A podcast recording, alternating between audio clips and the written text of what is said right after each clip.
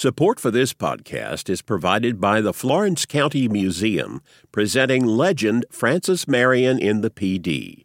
The exhibit explores how 19th century art depicting Marion and his militia contributed to the Swamp Fox's legend in early American independence. Now on exhibit, flocomuseum.org.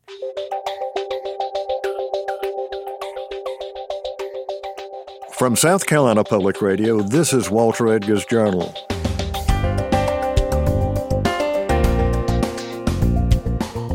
I'm Walter Edgar, and I'd like to welcome you to our podcast series about South Carolina culture and history with a nod to all things Southern. Today, Alfred Turner and I will talk with Ben Zeigler and Stephen Motte from the Florence County Museum about the legend of Francis Marion. The current exhibit at the museum, Legend Francis Marion in the Pee Dee, examines the early decades of American independence when poets and painters turned General Francis Marion into a mythical figure, part fact, part folk legend. Their efforts were so effective that the cultural impact of their words and images lingers today. Using historical artworks on loan from major national art institutions, along with new archaeological discoveries, Legend explores the truths and the myth of General Francis Marion in conjunction with South Carolina's recognition of the 250th anniversary of the Revolutionary War. With me in the studio today are Ben Zeigler, who is former chairman of the Francis Marion Trail Commission and also president of the Florence County Historical Society, and Stephen Motte, who is curator of interpretation and collections at the Florence County Museum and we'll be talking about a wonderful exhibit at that museum featuring Francis Marion, one of the great heroes in American history and certainly the American Revolution. In the interest of full disclosure, we need to let our listeners know that the Florence County Museum is an underwriter of South Carolina Public Radio. So, gentlemen, welcome to the Journal. Thank you, Walter. It's a pleasure. Ben, before we went on on Mike, you were talking about uh, or the revival of interest in Francis Marion at the turn of the 21st century. Even in South Carolina, he'd kind of been forgotten. Mm. Yeah, uh, I was I mentioned that a mutual friend of ours, the late Bill Chandler, and I. Uh, Bill lived in Williamsburg County, and I live in, in Florence County. We were uh, both of Francis Marion devotees, uh, students of local history, and, and of course Francis Marion looms large uh, in the Pee Dee. And Bill and I realized in 2005 that uh, we were coming up on the 225th anniversary of Marion taking command of the Williamsburg militia at a place called Witherspoon's Ferry, which is in Lower Florence County. So Bill and I put on an event to celebrate that. As we began thinking about this and talking to other people uh, interested in history and interested in preservation and culture, we realized the Marion story is there. Everyone knows it generally, but we did know a great deal about the specifics of it, the, the actual sites of battles, uh, sites of camps, the material culture, what we could learn through archaeology. And also, we realized, and this was at a time when the state was doing a good deal of tourism uh, development uh, research. We worked with the state tourism plan uh, folks who came to South Carolina from Ireland. That the Marion story was a wonderful opportunity to bring people into the rural areas of the Pee Dee. If we could find these sites and develop them and interpret them, uh, we could create what the tourism people call product that could bring people into Williamsburg County and Lower Florence County and, and Berkeley County and places like that. So it had several uh, different thrusts, but the, the, the sort of overarching theme was a, a curiosity to, to dig deeper into the Marion story to understand the real history, to understand the reasons behind the the myth of Marion, the the concept of Marion that has arisen over the last 200 years. Well, of course, years. there there there are myths and there's history, and sometimes in the case of Marion, they they might come mm. together. Mm. Uh, of course, Marion was one of the great heroes of the American Re- Revolution. I've told people time and time again if you look at the literature that came out in the early 19th century as America was mm. developing a national mm. culture, there are two men that are the subject of hagiographies, hagiographies uh, right. poetry, and you've got George Washington and you've yeah. got Francis Marion. Yeah. I mean, even in New England, William Cullen Bryant, one mm. of the mm. great New England poets, wrote the Song of Marion's mm. Men. Yeah, no, I, I think you're absolutely right, Walter, and, and it's it's a fascinating history. The development of the idea of Marion after the war. You know, Marion died in 1795, so he didn't live very long into the early history of the Republic.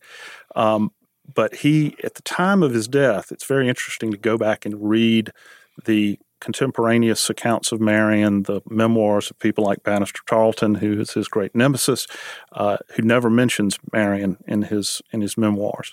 Uh, Marion was a revered figure locally. He was seen as an important figure in the partisan war in South Carolina, but he didn't have the stature of a Washington or a Greene. And as you know, the man who changed that was Mason Locke Weems, who uh, wrote uh, or took a, a, biography of Marion that had been written by Peter Horry, Marion's great friend and lieutenant. Horry had given it to Weems to publish. Weems then took it, rewrote it, and um, as Horry said, uh, "Tis not my history, but your romance." He turned it into a great sort of thematic piece uh, from which you can sieve some some real history. But but Weems called him the Washington of the South. Well, in terms of military, but also remember Parson Weems, as he was mm, known, mm-hmm. also wrote The Life of Washington. Exactly. You know, the cherry tree fable mm-hmm, and, mm-hmm. and all of that. But obviously, both of those books caught the imagination of the American mm. public and the American Republic mm. uh, in the days uh, of the early 19th century. Our, our mutual friend Steve Smith, uh, who wrote the wonderful book uh, about Marion, myth, history, and archaeology about the Snows Island community, which I commend to, to anyone interested in the subject. He says that when Southerners, South Carolinians in, in, particular, moved west in the first quarter of the 19th century, and you know that whole story very well, uh, that, that, most of them took two books with them the Bible and Weems's Life of Marion. And one of the things I find interesting, and it, and it comes into the art in some, to some extent, is that the people who fought with Marion, these were mostly sort of frontier people, very simple militia folks. And it wasn't until their children and grandchildren started getting rich on cotton uh, in the first quarter of the 19th century that the Marion story exploded. And, and I'm, I truly believe that Marion provided these people sort of a myth of origin. My daddy fought with Francis Marion, my granddaddy fought with Francis Marion. But there was a certain part of the Marion theme that also tied into Southern identity that really reaches its well, peak in the 1850s. And as you follow the movement of South Carolinians west, uh, their Marion counties, their, mm. their towns named Marion. Marion, mm. Alabama. I mean, in the old Southwest. And Ohio and Indiana and um, just throughout the West. Okay. Now, Stephen, one of the myths of Marion is what did he look like? In your exhibit, you've got two portraits of Francis Marion, but there is no contemporary portrait of Francis Marion that exists. Yeah, so one of the things that I wanted to address in this exhibition, which is largely about how the greater myth of Francis Marion was created and then disseminated and perpetuated really for the past 200 years, was how did America want its heroes to look? We don't have many reliable accounts of Marion's appearance. The most reliable one is the one that was published in 1821 by uh, a former officer of Marion's named William Dobein James, who gives a very unflattering account of Marion, calling him he was short, he was old, he was unattractive, uh, he wasn't necessarily pleasant in demeanor. So you have this account written by someone who knew Marion, who served with Marion, but the problem is that, as true as it may be, it's not very flattering. Mm. And so, when people are trying to come up with how to visually represent this new emerging American identity, they're leaning on these major military figures like George Washington and others in these grandiose portraits. Heroic figures these heroic figures, but Marion didn't necessarily fit the visual expectation. And one thing you left out is that he was swarthy. He was a Huguenot. Sw- short, swarthy, bow legged, hook nosed. Yeah. Uh, I, we were laughing uh, on the way over here. There's a wonderful line from Light Horse Harry Lee's memoir that was published in the first decade of the 19th century. Uh, and of course, Lee and Marion were a team uh, from April 1781 through the rest of that year uh, places like Fort Motte, Fort Watson, and they were they were a great pair. But Lee says in his memoir about Marion, quote, his visage was not pleasing and his manners were not captivating. So he was neither good looking or uh, nor charming. So there are two portraits in the exhibition. both painted in 1884, which was at the much later end of Marion's peak in you know popular culture after the revolution. One painting was created by uh, a German immigrant artist named Johann Stahl from Charleston. The other painted by a man named George Burnap, who was at the time the portrait was painted the president of the Carolina Art Association, which is now attached to the Gibbs Museum of Art. Both of these portraits, although they were painted at the same time and in the same place, depict Marion in different ways. If you look at the Johann Stahl portrait, Marion is presented in a very formal way. It's a three quarter portrait. He's looking off to the side. He's wearing very formal military dress and cap.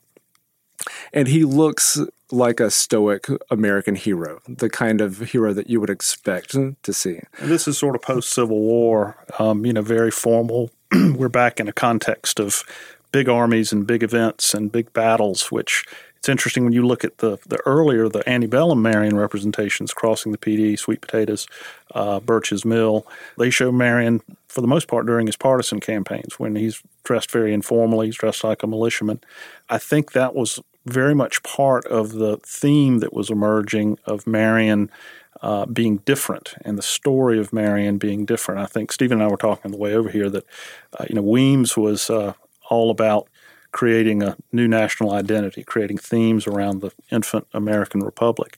And no sooner does Weems bring Marion into that as the Southern component, then the fissures start to develop. I think Southerners, as we move into the 19th century, as we move through nullification uh, in the 1830s and move toward the, the Civil War, that we see the South wanting to distinguish itself from the rest of the rest of the country in terms of its its history and heritage. So you have you know great leaders like Washington and their tailor made for epaulets and big battles and heroic paintings like uh, crossing the Delaware or you know, some of those great uh, battles in the Northeast. Uh, and then you have Marion, who's always displayed in a very understated way. His men are shabby. Uh, it, it's I think very much part of a creating this this sense of Southern separateness in terms of our heritage. Enter William Gilmore Simms. Enter William Gilmore Simms, Who, through his novels, but he also wrote A Life of Mary. Mm, mm, and I brought a copy today. Uh, and of course, Simms is interesting because we have Weems in uh, 1809, and it's almost laughable when you read it. Uh, Peter Horry was furious at Weems. He did not have his permission. Weems did not get his permission. I, I think one critic said uh, Horry's manuscript was mangled. Mangled, indeed. Unfortunately, we don't have Horry's manuscript, but we have at the Caroliniana Library Horry's copy of Weems, and there's a wonderful part. Steve Smith talks about this in his book, uh, where Marion is given a speech before uh, a battle or a skirmish, and he tells his men, "I have a sweetheart, and her name is Liberty." And in the margin, uh, Horry writes, Marion never made a speech to his men ever. So uh, he turns Marion into this sort of charismatic figure. He clearly had some sort of personal charisma. He was able to keep a, a, group of militiamen together through the darkest part of the war. But Weems wanted to turn him into a sort of conventional late 18th, early 19th century hero. Then you have William Dobein James, who was a boy. His father was the great John James, who was Marion's chief lieutenant, uh, at least one of his chief lieutenants. William Dobein James was a boy in Marion's brigade, uh, and he wrote a reminiscence in 1821. Uh, William Dobein James, unfortunately, was an alcoholic. I think he lost his seat in the judiciary due to excessive drinking. He was writing it 40 years uh, post. Uh, so there's some things in James that aren't quite right. Then Simms comes along. And of course, by the time Simms publishes his biography in 1844, the Marion story is really on its own trajectory. The Francis Marion and Sweet Potatoes has been painted the decade before. Okay. All right, that, that's, that, that's an excellent segue into uh, back to you, Stephen, and talk about the paintings that you have on exhibition. Probably the most famous, well, there are two. One is Crossing the Pee Dee, the other is the Sweet Potato. Story. Which one? And, and, and I'm curious because he didn't grow sweet potatoes. So tell us what this is about. Well, so uh, when we track the appearance of Marion's representation in 19th century art, the first significant American painting showing Marion in a story that was originally told by Weems. It appears in 1836, right, painted by John Blake White. right, who was like Marion from St. John's Berkeley Parish, and uh, who knew Marion, or, or at least knew Marion's family because they had adjacent plantations. The stories that were told by Weems and then later by James and by Simms, they get picked up uh, by these artists who were, for their own purposes, trying to create visually that American identity. Right? So the story of Marion and the sweet potato dinner uh, essentially is that Marion is in his famous swamp encampment at Snow's Island. Uh, he brings in a British officer blindfolded uh, into his camp in order to discuss a, a prisoner exchange. And so, in a show of his propriety, he invites this officer to share this very Spartan meal of sweet potatoes. So, in John Blake White's interpretation of this popular story, we can see uh, Marion sort of as a, a central figure. We can see the British officer wearing his red coat. We can see uh, Marion's slave, Oscar Marion, on the ground, getting the sweet potatoes out of the fire and placing them on a table, a makeshift table all this is surrounded by this peaty swamp environment. And just to underscore that this exhibition at the Florence County Museum is titled Legend of Francis Marion in the Pee Dee. And so what we're doing is we're linking 19th century art to the legend of Marion, specifically in the Pee Dee. And, and, and so the end of the story is that the British officer is so impressed that these men are, are fighting so fiercely and, and living in the swamp and eating sweet nothing but sweet potatoes uh, and drinking water that he um, goes back to Georgetown and resigns his commission. He says you can't fight uh, men like that. Now there are a couple interesting connections with that. Number one, um, the it's it's a remarkable painting in that it's a it's a very formal sort of tableau. You see Marion and the officer standing in front of a table. It's almost got a Eucharistic feel to it. Marion's, um, you know, pointing at the potatoes like a priest would would hold up the host. And uh, I think this would have resonated with a 19th century, educated 19th century audience. This painting uh, became famous because it got disseminated, Stephen, by the American Art yeah, the uh, American Art Union, or as it was known at the time, the Apollo Association. In, in 1840. And Walter, I think uh, you'll remember you were at my parents' house once and we were looking at their uh, print, and um, you said something about how you know Marion didn't look like that; he was ugly. And my mother told you that you were not a proper historian if you thought Francis Marion was ugly. But but he looks like a matinee idol. He's very youthful. He's very um, uh, almost sort of Tom Cruise like. Um, but it's got this sort of sacral uh, feeling. And the people who would have had that print in their house between 1840 and 1860, if they were educated, they would have been educated in Latin and Greek. And they probably would have read the uh, Greek author Plutarch. And Plutarch has a number of instances where he talks about the Spartans in ancient Greece. Uh, when they were on campaign, they lived on something called the black broth, uh, melas zomos in, in ancient Greek. And it's this awful uh, pottage made out of pig's blood and vinegar and offal. And uh, there are a number of instances in Plutarch where people say, no wonder the Spartans fight so fiercely. If they're brave enough to, to live on the black broth and eat that awful food, they're clearly not scared of death. So there's a sense that, you know, what they're eating somehow reflects who well, they are. They're eating something uh, common, earthy. Uh, Mainly, you know, slaves were fed on um, on sweet potatoes. They were easily grown. You could throw them in a sack. You could transport them. Okay we, have got the painting, but then Stephen weren't prints developed, and so this image was scattered across the country. Yeah, so John Blake White creates the painting in 1836 along with some other paintings of Marion, right, and his Revolutionary War activities. Um, the uh, important thing, one of the important things about this painting is it was was the first, right? It was the first significant appearance of Marion in, in an American painting.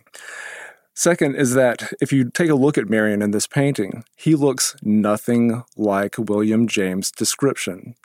And although John Blake White knew Marion and Marion's family, he has made a decision to represent him in this way. Four years after this painting is finished, uh, the Apollo Association in New York they produce uh, an engraving, right, that is printed by the thousands and then distributed to their membership.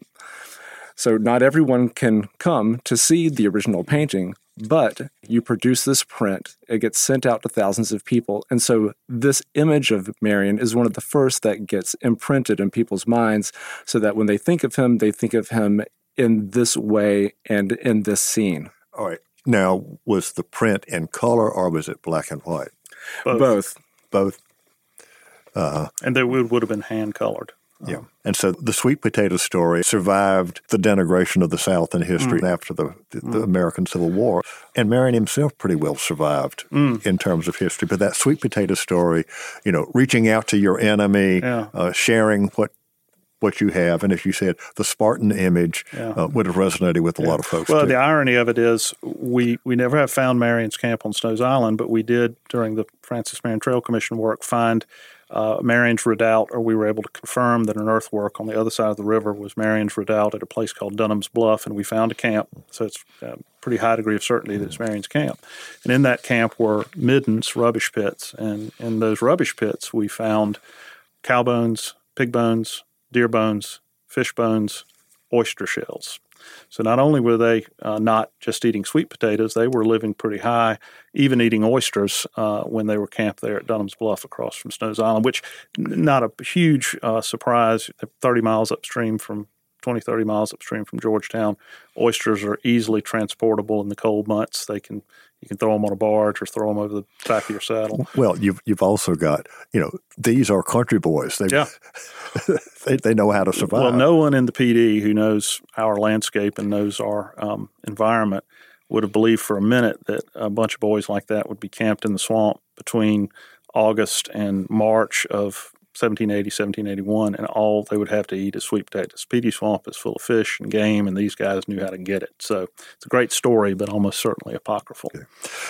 I have a question. Yes. Um, so, so we have now at last with this uh, this painting becoming a print and becoming widely distributed.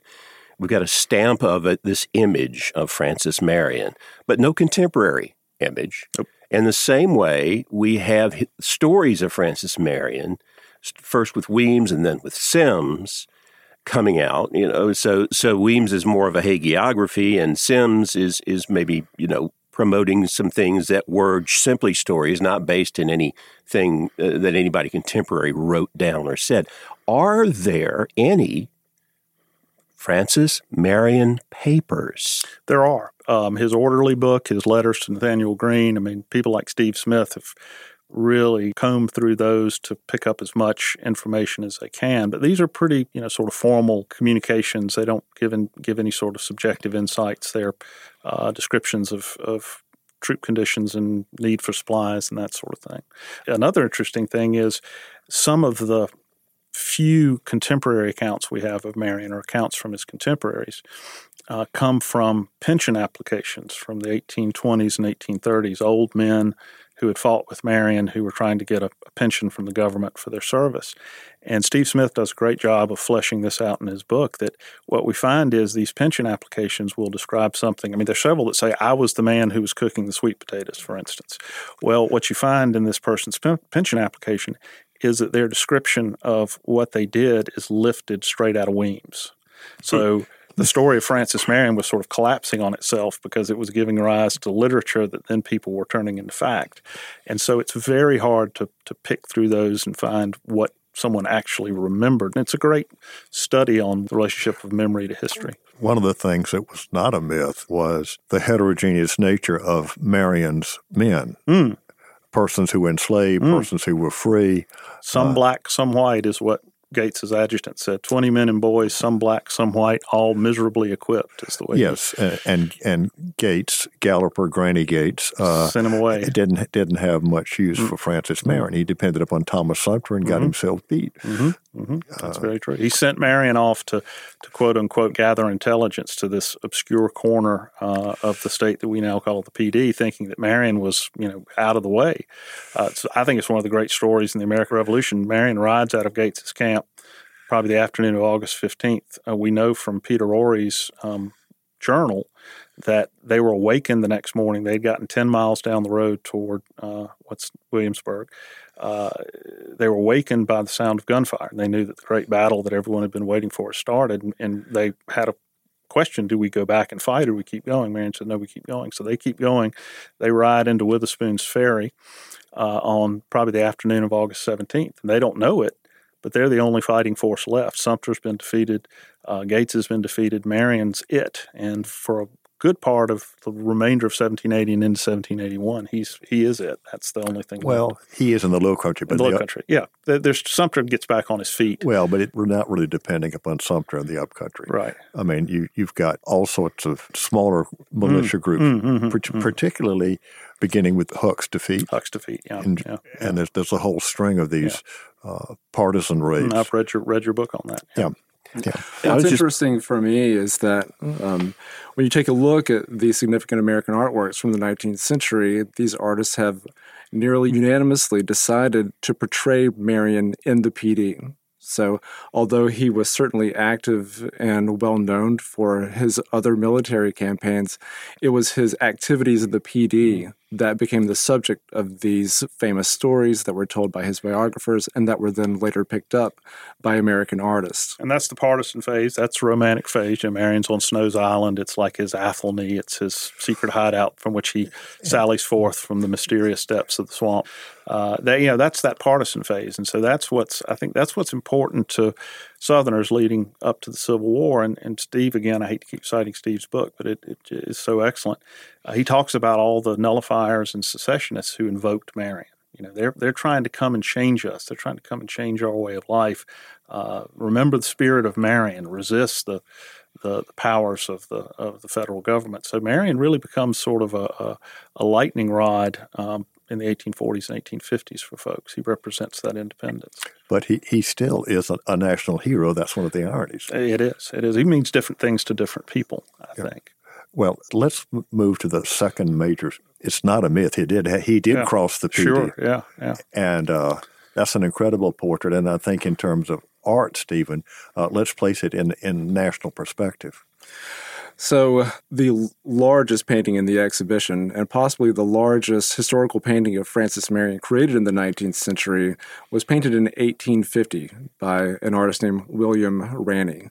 Now, William Ranney was born in Connecticut, but spent about seven years living in North Carolina at what we would call the Yadkin end of the Great Pee Dee. And William Ranney was very concerned with painting genre scenes, the everyday man, just the everyday lives of people. And then later, as he became interested in subject matter of the American West, the, the American frontier. But in the Southeast, Ranney was very interested in the Great Pedee River. So it appears in a couple of his paintings.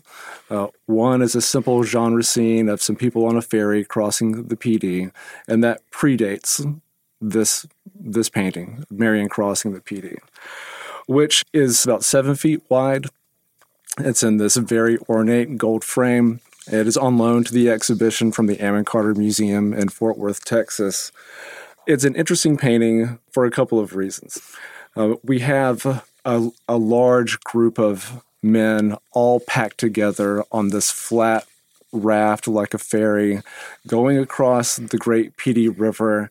Uh, it looks like it's dusk, right? You can see the river receding off into the horizon. Uh, so it's dark. You can imagine that Francis Marion is sort of moving quietly, you know, secretively across the river. But Marion doesn't appear in the center or the foreground mm-hmm. of this image. He appears off to the side and he's behind some other figures. So Ranney has decided to present Marion in the midst of his men, his militia, this irregular army that were devoted to him, devoted to the cause. So as much as Marion is the subject matter, he is not in the center of the painting. It looks like a. I think one critic has said it looks like a party coming back from a deer drive. And they're deer dogs. They're you know sort of guys in buckskin with powder horns, and you know they, they look like pretty sort of organic group of people. This isn't you know you'd like to compare it to Washington crossing the Delaware, where you've got Washington, this great figure, and his resplendent in his uniform and the flag, and it really makes a almost a sort of ideological argument about the, mo- the movement of the American Revolution and liberty and uh, the American cause in the war. And and this is so different and so much more understated and and I've been sort of grappling with the the right way to to think about the distinction between the two but I really think that uh, the the theme that comes out of these artworks. It's it's more of a defense of home. It's more of a sort of this is who we are. This is where we are. We're defending our home.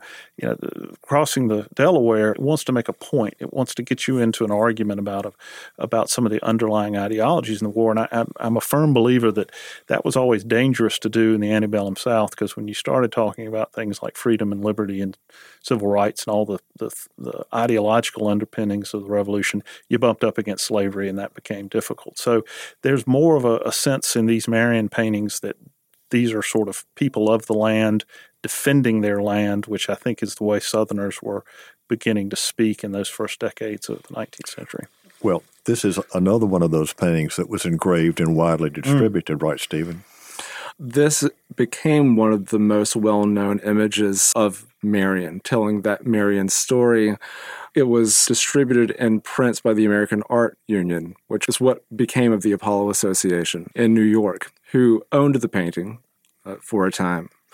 And uh, so the Marion story gets distributed in the same way that the sweet potato dinner painting by John Blake White gets distributed. Not everyone can come to see the original painting, but by distributing the image, you can distribute the story and therefore the myth. But I will say, uh, if you can come and see it at the Florence County Museum, it is spectacular. I, I get a, a, chill when I walk in front of it. It just right. really glows. Is this an exhibit that's going to be permanently there, or?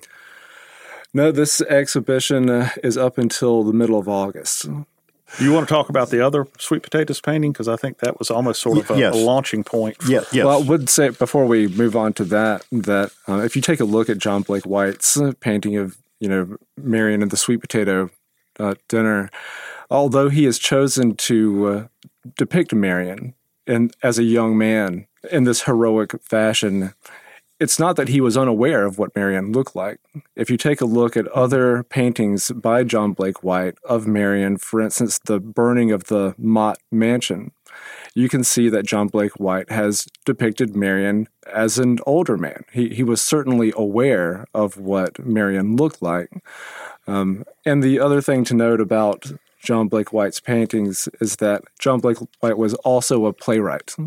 And That's so these paintings, when you look at the way that they're composed, that they're composed much like someone in theater it's a tableau would yeah. would compose a scene. You've got a few central characters in the foreground. They're dramatically composed and theatrically lit. Uh, it's just something interesting to me about John Blake White as an artist and his treatment of the subject matter. So, so they're in the proscenium, so to speak. I mean, they're as if on the stage in front mm, of you. Yes, exactly. Yeah. yeah. Well, there is another picture, another painting rather, that White did of inviting a British officer to share his meal, in which there is an older man. He's got the beaked nose. Oh, that's not White. We don't know who that that's is. not White. That's not White. That's part of the mystery. Oh, um, okay. Yeah, the Oakland Club painting, it's fascinating. The Oakland Club is one of the oldest hunting clubs in South Carolina and actually owns much of the Marion family's lands down on the Santee River. And I'm a member of the Oakland Club, but have been there for years uh, as a guest. And the first time I was there as a guest, I walked into the parlor of the main house, and there was this painting that just startled me. And it was this representation. I knew what it was immediately, but it was so different from the John Blake White version of Potatoes. The first thing I noticed, Walter, as we discussed, is Marion looks like he's supposed to. He's short, bow legged, hook nosed, swarthy. He's even wearing the kind of clothes that uh, William W. and James. Too bad your mother couldn't see that. My mother wouldn't have approved of it, but anyway. um, so, but there's no there's no table, there's no tableau. Um, the sweet potatoes are arrayed on a log, and of the sweet potato stories, and Steve Smith's got a great discussion of those in his book, the different differing stories and where they come from. Weems has them on a log. So this is probably Weemsian. And Stephen, I took Stephen down there a couple of years ago to look at the painting, took it out of the frame and looked at the stretcher and everything. And Stephen, I think, has some ideas on its age. It may predate John Blake White. Well, but one of the key things is the the swamp itself is the painting. It's not the um, it's not sweet potatoes, but it's this whole sort of atmosphere of Marion's camp.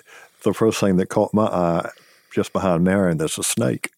Yeah, there's a, there's a dead snake in the background, and of course the characters are, are absolutely creepy, like something out of a horror movie. So. Yeah. well, so what's also interesting to note in this painting, the the subject matter is the same as in John Blake White's painting of Marion inviting a British officer to share his meal, but the treatment is a little bit different. Uh, as Ben said, the environment is almost the subject matter here, whereas the figures who are engaged in the action they appear sort of to the left and to the right of the image. But what you do get is this um, this depiction of the swamps around the Great Pee River, where this supposedly took place. To me, the swamp is the story. Mm, mm. I hate to do this, gentlemen, but Alfred is giving me the wind up sign. Okay. Yep. And so, any last words for our listeners before we sign off today? Well, I had brought one quote with me that I, that I would like to read, if you don't mind, because I think this exhibit not only has incredible art, but it, it's a real interesting study on history, how art and history interact, uh, and I think Simms, I've gained a new um, appreciation for Simms and, and, getting ready for all this. I think Simms, um, as much as anyone in 19th century, got it. And there's a great quote in the first part of Simms that I'd like to read, if you don't mind. Sure. Uh, he writes The fame of Marion rests very much upon tradition. There is little in the books to justify the strong and exciting relish with which the name is spoken and remembered throughout the country. In this respect, his reputation is like that of all other heroes of romantic history. It is a people's history, written in their hearts rather than in their books, which their books could not write, which would lose all of its golden glow if subjected to the cold details of phlegmatic chronicles. So I think that captures he he got it. He understood that, that the Marion he was dealing with was more of a mythological figure than a historical figure. Stephen? Oh, well, also kind of point to the the origin of this is in literature. The origin of these artworks is in uh, the stories that were told by Mason Locke Weems and by uh, William James and, and William Gilmore Simms, And you know, to keep in mind the fact that we may think that we know uh, all there is to know about Marion. Uh, but as this archaeology has recently revealed, we don't know everything there is to know. And much of what we thought we knew uh, comes uh, from the history of art and the way that Marion was treated by 19th century artists. Well, Stephen Motte and Ben Zeigler, I want to thank you both for being with us today on the Journal.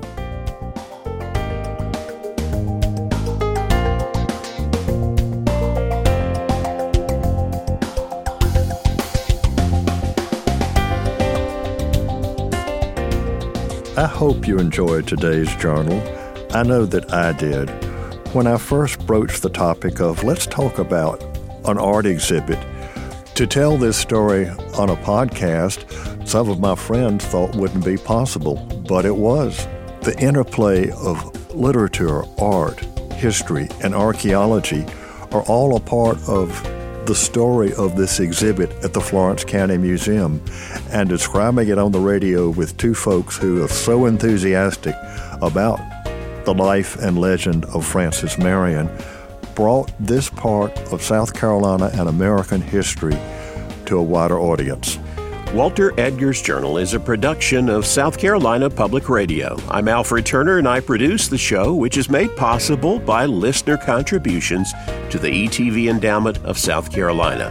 Remember, the views and opinions expressed on Walter Edgar's Journal are not necessarily those of South Carolina Public Radio or its underwriters. New episodes of Walter Edgar's Journal are published on the first and third Fridays of the month and are available at southcarolinapublicradio.org or wherever you get your favorite podcasts.